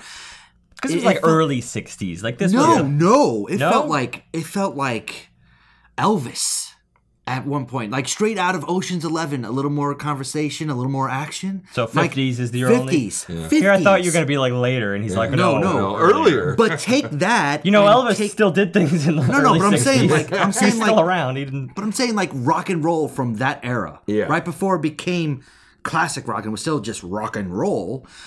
Take that, but you have a, a chorus that feels like it's straight out of out of like a grunge mantra. Like it was a weird combination of the two put together. So you give him credit for trying something. It, it is Yeah. a weird blend, but and it, it actually it's still like I said, it's a good song. Like no, Yeah. he didn't write a bad song. It just did not a feel like it was part of an album here, and b didn't quite feel Elliott Smith specifically. Well, yeah, I think uh, with a lot of songs on this record, for me, in a vacuum, isolated, I can enjoy them. Um, I think that the flow, like these are songs that I would pluck a few songs to put on a playlist. I don't think I would listen to this album from start to finish just because it just it puts me off a little bit. And it's again not bad songwriting. I don't think Elliott, like I said earlier, I don't think Elliott Smith has ever written a bad song. I just think that here it pulled me out of the mood more than anything that- else. You know, I went to his stuff for the mood of it once I started listening to it. And w- album one, two, and three, though three is split, they all have clear moods. Clear moods that, and the third album is schizophrenic, but you can still find those two moods. Here, he jumps all over the place, and it just is super inconsistent for me. okay. So we're not big on XO apparently. No. Album five, Figure Eight. Uh, the, what year is this? This is 2000. 2000. Two thousand even. All right. Um, His final record that was released, the final record released while he was still alive. all right. This is a weird animal because in some ways I want to equate a lot of this to XO, but in other ways, this has some of my favorite songs he ever wrote. Yeah. This is another uh, vacuum situation where specific songs, like you mentioned the song that you heard on Mr. Robot, That was Everything Means Nothing to Me. that's a really great song, but I listen to that and don't immediately go, based on my previous experience, that's an Elliott Smith song. The vocals for sure, but the song itself, I'm like, interesting. Yet stuff like someone that I used to know and even Son of Sam, the first two tracks, they were they were him, sort of a little bit more on the folk folk side with Yeah. a little bit of infusion of rock. Yeah. This in, in to my ears, this album was a was more coherent than XO because I only found three genres really represented throughout the whole. It piece. felt less schizophrenic. Yeah, it did feel like There there was was, sort of a back and forth. yeah. There's Color Bars was like a more old school folk rock. Uh, Happiness Gondola Man kind of went into like a more Pink Floyd thing. Um, and then there was country spurs Country, throughout yep. this Yeah. album. It was Oh. a weird beast because you won't really say country, folk, and rock are really that far apart from one another. But when they kind of do get isolated, when you go from everything means nothing to me to L.A. to in the Lost and Found Honky Bach, like in the Lost and Found Honky Bach is just an odd duck. All right, that's my least favorite track of his, like Yeah. discography wise, actually. Um, just didn't get it. Just thought it was awkward, like ho- ho- honky tonk. Really, that that's far fetched. Even like even For for, his him and his style, yeah. that is far fetched. It just felt like a leap. It's like when, you know, a rock star tries rapping just to try it. Yeah, And yeah. Sometimes it can work, but sometimes it doesn't. It's, this is one of those moments where, again, it's not. I wouldn't say it's written poorly, but it's definitely odd, especially put against the rest of his music. It also had a, a an album quirk, a feature that uh, like has been implemented on so many other albums. Though maybe in my experience after this, nevertheless, it's the same effect for me, and it's just that little coda. The Yeah, the Gondola Man. like the, it's it's titled well not just Gondola Man, but also Honky Honky Bach the Roost, and the Roost starts playing. Well, actually, no, that wasn't more of a coda. That was more of a dual track. But Yeah. Yeah, it wasn't. It, it- it was the did- short of the two. Yes, and it did work fairly well for itself, but the Gondola Man was You're right. I'm more thinking of Gondola. Man. Gondola, That's the one. Gondola Man was just out of out of left. That was just like a coda tacked onto what was otherwise, I guess, a fairly normal Elliott yeah, Smith the track. ha- happiness was not bizarre to me. There was a production value hike a bit, but, But see, it I- otherwise felt like his stuff. I've never seen what that accomplishes though. Yeah. With like adding a coda that has nothing to do with it, is it supposed to be like a hey, you had a mood, right? We just set you up with a mood. Now let's warp it into something differently. But you couldn't you just do that with a second track? Well, and the following also, track. or an interlude. I mean, the thing is also the coda didn't have any lyrics. Like, if there was a lyrical connection, like there were d- dreary or mopey lyrics over this very static, strange sound, it might be different. But because it's just instrumentation and it's fairly flat, it just seems odd and kind of really stands out. But like this album still had stuff that was identifiably him. Like everything means nothing to me. Right. The chorus, which is not really a chorus. It's just him saying everything means nothing to me. Was just means nothing to but it was just like Needle in the Hay. Yeah, the Yeah. vocal style. And it wasn't just like Needle in the Hay. Like he deadpan. Well, no, okay, not deadpan, but doesn't waver in his delivery of everything means means nothing to Yeah. me. Over about twenty-ish iterations. Yeah, he just keeps repeating yet, it. Yet, about halfway through it, he just kicks it with the music. That's mm-hmm. So satisfying. It oh, is an incredible point. That was an amazing moment. I even need to just preface that with saying like why the whole thing is it, it is like glued together for me in a way that like you might think, of course, saying the same line with the same inflection over and over might get trying. And well, even on its own, it's it's pretty impactful because if you say over and over everything means nothing to me, you start to think, yeah, everything really means nothing. And you start to get pretty, you know, well, existential repeating words as time's going lose on. meaning too. Well, mm, they lose meaning. In this case, I think they almost gain meaning because of the fact that you like that written into that phrase is is inherent en- existentialism, and the more and more you say it, the truer it becomes, and the less you start to feel about everyone and everything around you, and that's amazing. But then, how is it? How is it framed? Like, what's the context for any of this? It's just the chord changes. It's just those chord changes. I wish I had mapped this out, but it just it it plunks every single one from from. Uh, like staring into space from from zoning out into all of a sudden mulling to utter despair to hope back to despair. It's like each of each one of those chord changes in written into it is all of those emotions and yet you're saying the same thing. And that's a really interesting dynamic when i feel feel like in general our experience with music is more that the music keeps the same tone and the lyrics are changing your perception right? It's complete inverse here and then you get 12 iterations of that before you get that that burst that Sean's talking about. And so after all those motions, then it's like you need a catharsis to break you out of that, either in one direction or another. You're gonna do something better, you're gonna, you know, do something good and fix your life, and you just need to emote for a second, right? Because you've been you've been kept inside this horrible uh, shell. You're, you're his plaything, and then all of a sudden you get to explode and, and Well, that instrument amazing. That instrumentation is rep- representative of an outburst, almost like just freaking out for a moment. That's and catharsis. That, yeah, yeah, and well, so that's what I'm agreeing that that catharsis has that power, and the instrumentation totally carries that. It might be the only crescendo, like true musical term crescendo, in his like repertoire up until this point. Well, I did describe a few earlier, but in such sparing like in his usual lo-fi minimalist Yeah, way. This is the most It's a blunt and quote-unquote- powerful. like, like remember how I described the the ride, the, the crash cymbal right Yeah. now? He just he just like I don't even think it is a crescendo. You just interpret it that way because like what did we gain? We didn't gain volume. We gained space. right? This is volume. This is Yeah. all out and out. and it was a hell of a period. Yeah. I mean, but it's- so it's- I I would like to remember this album for this track, obviously. Yeah, but the problem is for me is that that track is the one that stands out the most. There are other moments throughout the record that stand out, like we talked about I- color bars. I can also like, kind of talk about uh, everything reminds me of her being, you know, the precursor to this track. I mean, which it was a great think- lead-in. In retrospect, having, you know, I guess for a good while only heard "Everything Means Nothing to Me," then I was like, all right, that that song is on its own. But I do think it needed a little bit of building up too, and you did get that in "Everything Reminds Me of Her." It also frames what what prompted the song, you know, and what he's dealing with specifically. So, yeah. I, I think that my biggest struggle with this record at the t- so here's the the thing I want to say about Elliott Smith.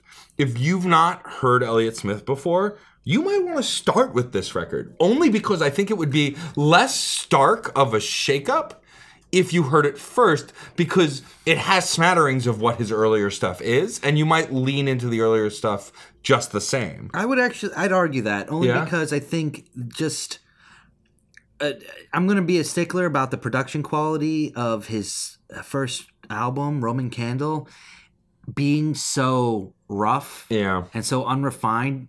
It is actually as much of a negative as it is a positive. Yeah, okay, I would have loved to hear it probably, you know, with a, like five million dollars extra worth of stuff thrown into it. It probably would have sounded a lot better. But at the same time, it shows a very young person working with very limited tools creating something that ended up being not masterful not yet not at that point but something that definitely shows It showed promise. not just showed promise but shows that there is a masterful mind behind Yeah. it because by the time i got to either or either or it, it's not a Bach masterpiece. We're not Beethoven here. We're not. It's not going to go down in the annals of history. All right. What about Honky Bach? As I was saying, it's not going to go down in the annals of history as a, a pivotal point of music, but it is a incredible, just solid album Yeah. through and through. And like Matt said, and I think Steve said as well, or he's going to insinuate later, it's not his best track by track comparison to the rest of his career. It, it, it does not have his singular best work, but for me, it is the most cohesive piece he created, even though it is two sides of a different coin it, it, it has two different identities, but these identities do come from the same person, and that's pretty amazing. That is pretty amazing. Yeah. It also shows that he did, you know, like, you know, I said before that it might sound cruel to suggest that, oh, here's a guy who wants to be a rock artist, you know, and I don't mean it in that way. I mean it more in the sense that he clearly had those abilities, but I think he spent a lot more time, you know, on the introspective folk stuff. And I think that whenever you spend more time on one thing than another, that you just get better at it. And so he got so good at that one thing that when people think of Elliott Smith, they're going to think of that before they think of the thing that kind of sounds like Ben Folds, who spent a lot of time on his stuff, Yeah. right? So the two tracks here, or, or five maybe, when you get combined the last couple of albums, that sound closer to that in a more like freewheeling rock atmosphere, despite whatever he was saying and whatever message might have been underpinning that or, or tearing it down. It was just a veneer, whatever that. But point is, it's it's just a few tracks, you know. He didn't get really far with it. He's okay at it, but like I'll probably go to Ben Folds for that stuff because he's got albums worth. Um, and I, I I think that's what really for me leads me back to album one. I don't mean to be cliched to say like, oh, his debut. I, I only go for the the original Elliott Smith album. That's not that's not really what it's about. I actually I think in the course of this project found a lot of appreciation for that second one Yeah. for Elliott Smith in ways that are surprising because they start off with things that I'm like, ah, that's only okay musically, but I see the bigger picture of what he was trying. Uh, he went deeper down rabbit holes, but he doesn't give it away in the beginning of those tracks. And so clearly, when I was younger, I was looking at that second album with a, a too on the surface mindset. Yeah, I think for me, Roman Candle will always be my favorite album because the through line listen is always the strongest. As far as album listens go, that's the album I want to listen to. That said, I love the majority of either or, but it just doesn't have the same kind of through line that that first record has And that's because it couldn't. It wouldn't be either or if it did. And I totally understand that. Whereas the later albums, I'm picking songs here and there. Like I'm not listening through those records. It just it doesn't grab me in the same way. Well, I, I also approach the the immersion atmosphere. Yeah. Like so, in other words, if I get one thing, I might as well we keep it going. You know, don't like break me out of it needlessly. That was the idea. Right. So I'm just gonna take a few minutes to um, address the elephant in the room. Obviously, we lost Elliott Smith pretty tragically um, in a couple years after uh, this was released. Um, Figure Eight, that is. So that was 2000, 2003. Yeah, he went in a similar way. Not all, not flat out similar to Kurt Cobain, but since you brought it up, yeah, you, you think about it similarly. First of all, the question of whether it was suicide or homicide, because of course you had the girlfriend who was in the house who says heard him screaming, and then you, the police investigated and they found suspicious little things like there's there's a suicide note, you know, that mm. seems to point to the, that it was definitely Elliott Smith who who did it himself, but then like he misspelt Elliot. You know, like why would someone misspell their own name? But then it kind of came back around that no, that was in the report. It wasn't actually. In other words, the person who took the report of the piece of evidence took it took it down wrong, wrong, in the but report. not the- not the actual evidence note. should be should be fine. Um, but then there was like another thing: are there hesitation wounds, two stab wounds? Like Yeah. it's not the common way to go if you can, of course, but like there are hesitation wounds, a thing in forensics where as much as you're committed to, you know, offering yourself, then there's always like the body's not actually prepared for it and you will you will flinch. You will flinch when the act is actually performed. And so there's like a a thing you're looking at which is hesitation wounds. And there were none, which either means that he was, you know, just really committed or, you know, that it wasn't that. It was homicide after all. Anyway, people love to get involved in that stuff.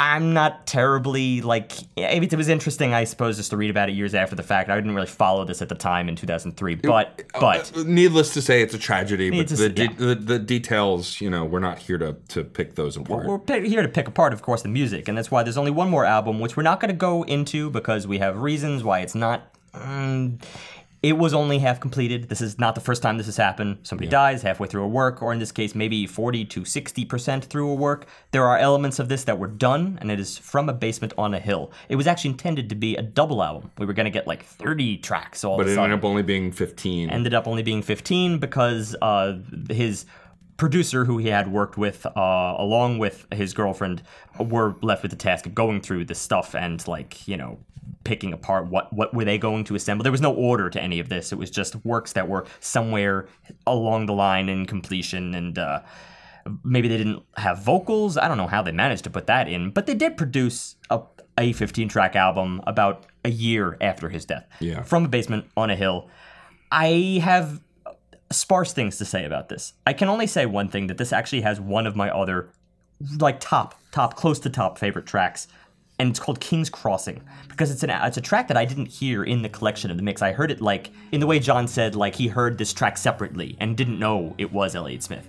Kind of like that or I, I I heard it and I knew it was Elliott Smith. I just didn't have an album to place it on. It's weird now thinking that was like in this posthumous release. Yeah. That's a little weird. But King's Crossing was a pretty amazing track because it actually, I think, and I don't know if this is because of the production that was done after the fact, I think it is actually a huge success in blending together a lot of the things that we said were kind of iffy on both Figure 8 and XO. So, just one of those mythological things. Could he have been on this this perfect train where he was like his next album would have actually solved all of those problems that we had in those last two?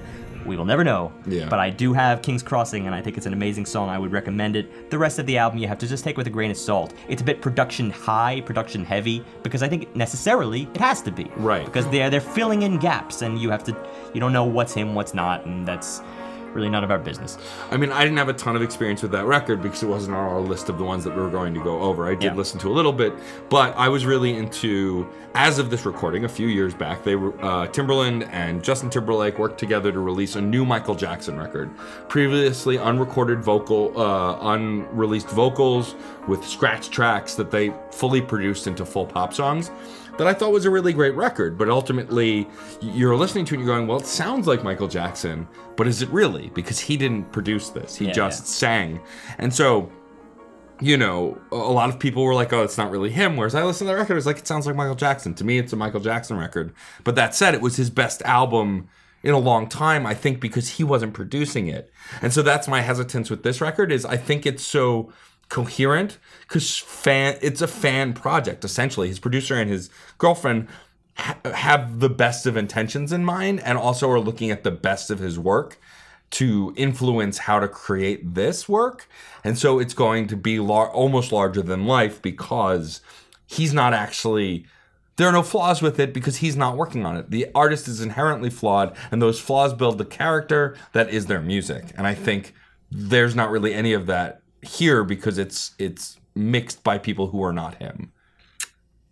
I concur. Yeah, you know, I think that it's it's the idea of doing a remix project. You're going to pay tribute to the artist that you're remixing because you're inspired by them.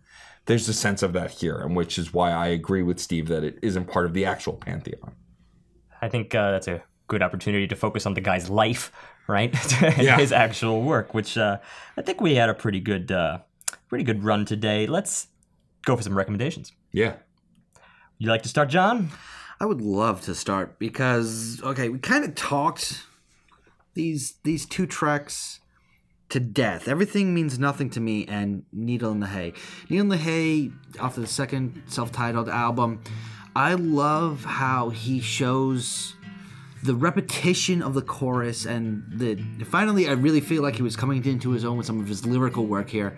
But it's the tiny little inflections and tiny little touches that he throws on top of it which really transform uh, a very simple chorus into something that becomes like I said, intoxicating and unnerving. Both of them. I could not get enough and I was creeped out by it. It was amazing.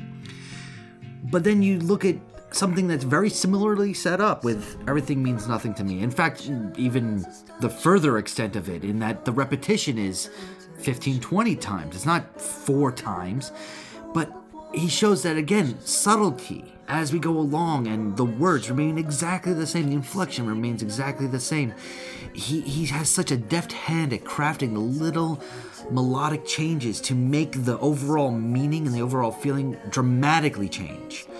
But when you compare the two, while they are accomplishing very similar things with very similar ways, in Elliott Smith, that album, i- i it's very represented in Needle in the Hay because it's very minimalistic for him. It's very pared down, it's very quiet, very low key. While everything means nothing to me actually does have a crescendo. It does have a lot more integration.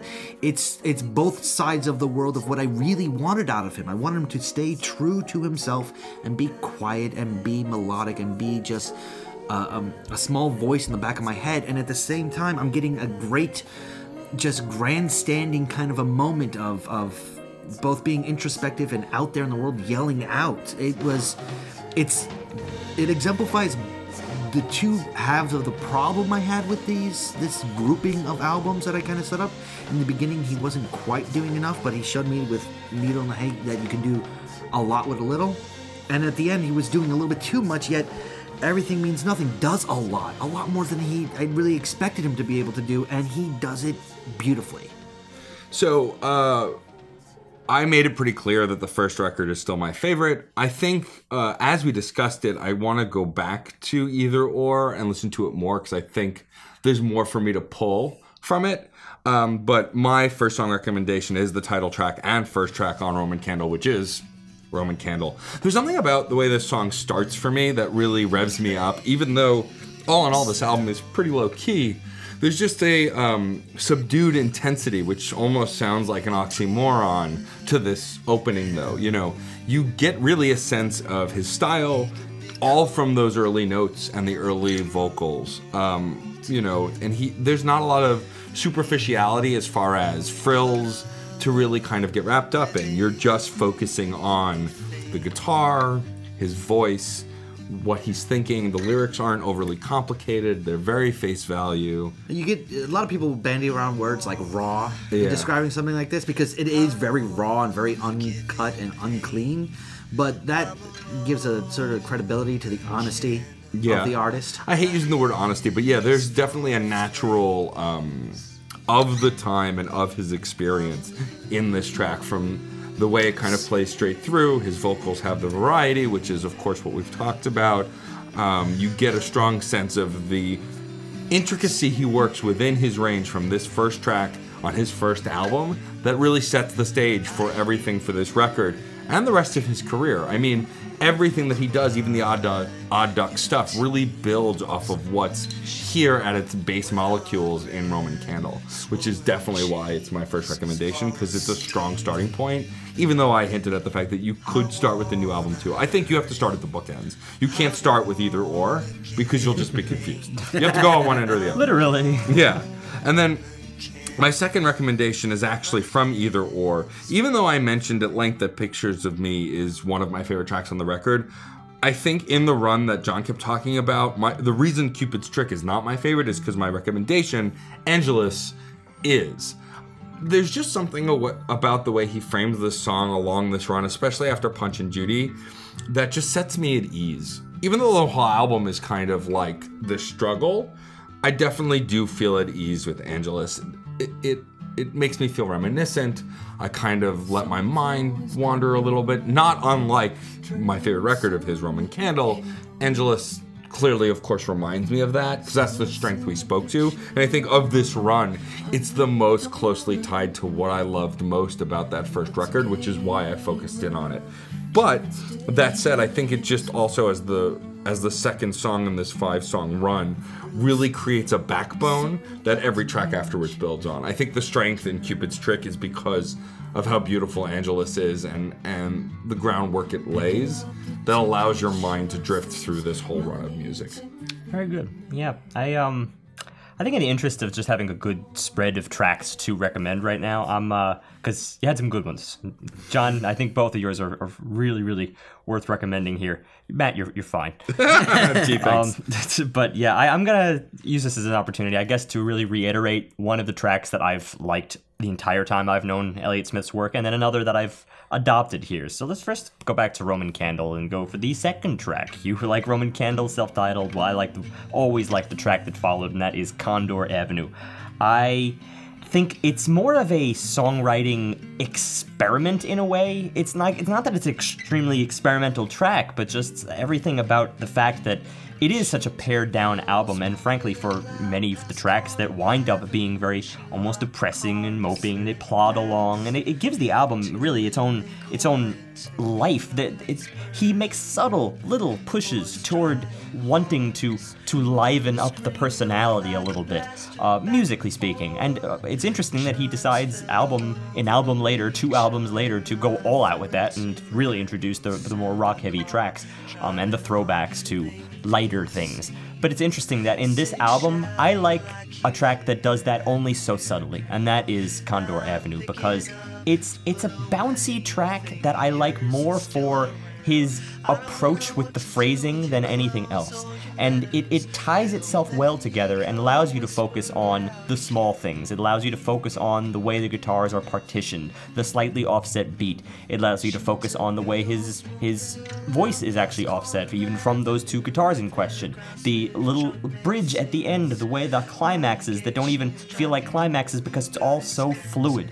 I love songwriting styles that are not partitioned, that don't sound like let's go to a next section, cue the the thing, you know, and it just it it glides, and I I feel like I'm on Condor Avenue. I don't even I don't need to think about very much except just all the little goings on, the particulars of this very very pared down yet slightly lighter than the rest of the Mopey album songwriting. So yeah, that's still a strong one for me, always will be. But then I got into, I think more, much more so in this round here, just got into an album that I was only iffy on in the beginning, and that is his self titled Elliott Smith. And a, a huge, huge track that I completely overlooked was Christian Brothers. I, I don't I didn't even think I could remember like what that track sounded like until I got to the chorus and I realized the chorus is this is slowcore at its at its its finest, really, even though he doesn't spend a lot of time on that. So in a way, really even this track is kind of different for most of him, but it's it's it reminds me now so intensely of Low. And it sounds like it could be one of the greatest low tracks. And unlike I think I really appreciate this really in retrospect. If you look at the fact that we said all these negative things about how he's almost been, you know, he's trying to be Ben Folds, but it's like a weaker version of Ben Folds. Well, he outlows Low.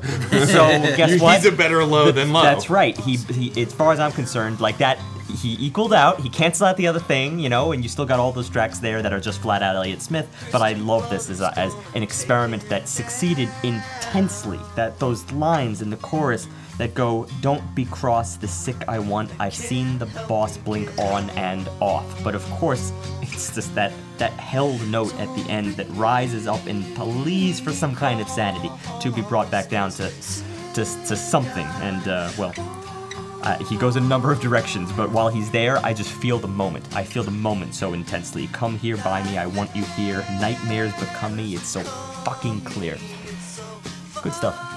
Good stuff. Highly recommend. Um, would definitely recommend him as an artist. Yeah, I um, agree. if even not for the amazing songs that we just went through. Yeah, I think as a whole though, his discography moves pretty quick too. Like again, Yeah. good songwriter even if you're not into all of the places he goes. So I think it's a pretty easy listen for anyone even if you're not not super sure about that kind of music.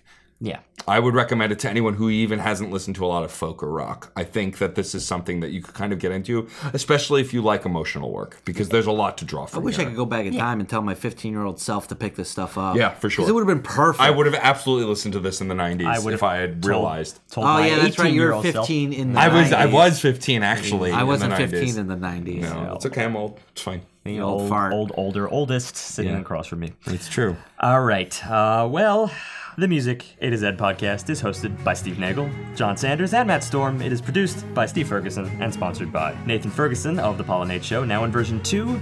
You can check out our other works at pollinateshow.com, nshgfilms.com, douggcferguson.com, and Stephen, gcferguson.ca.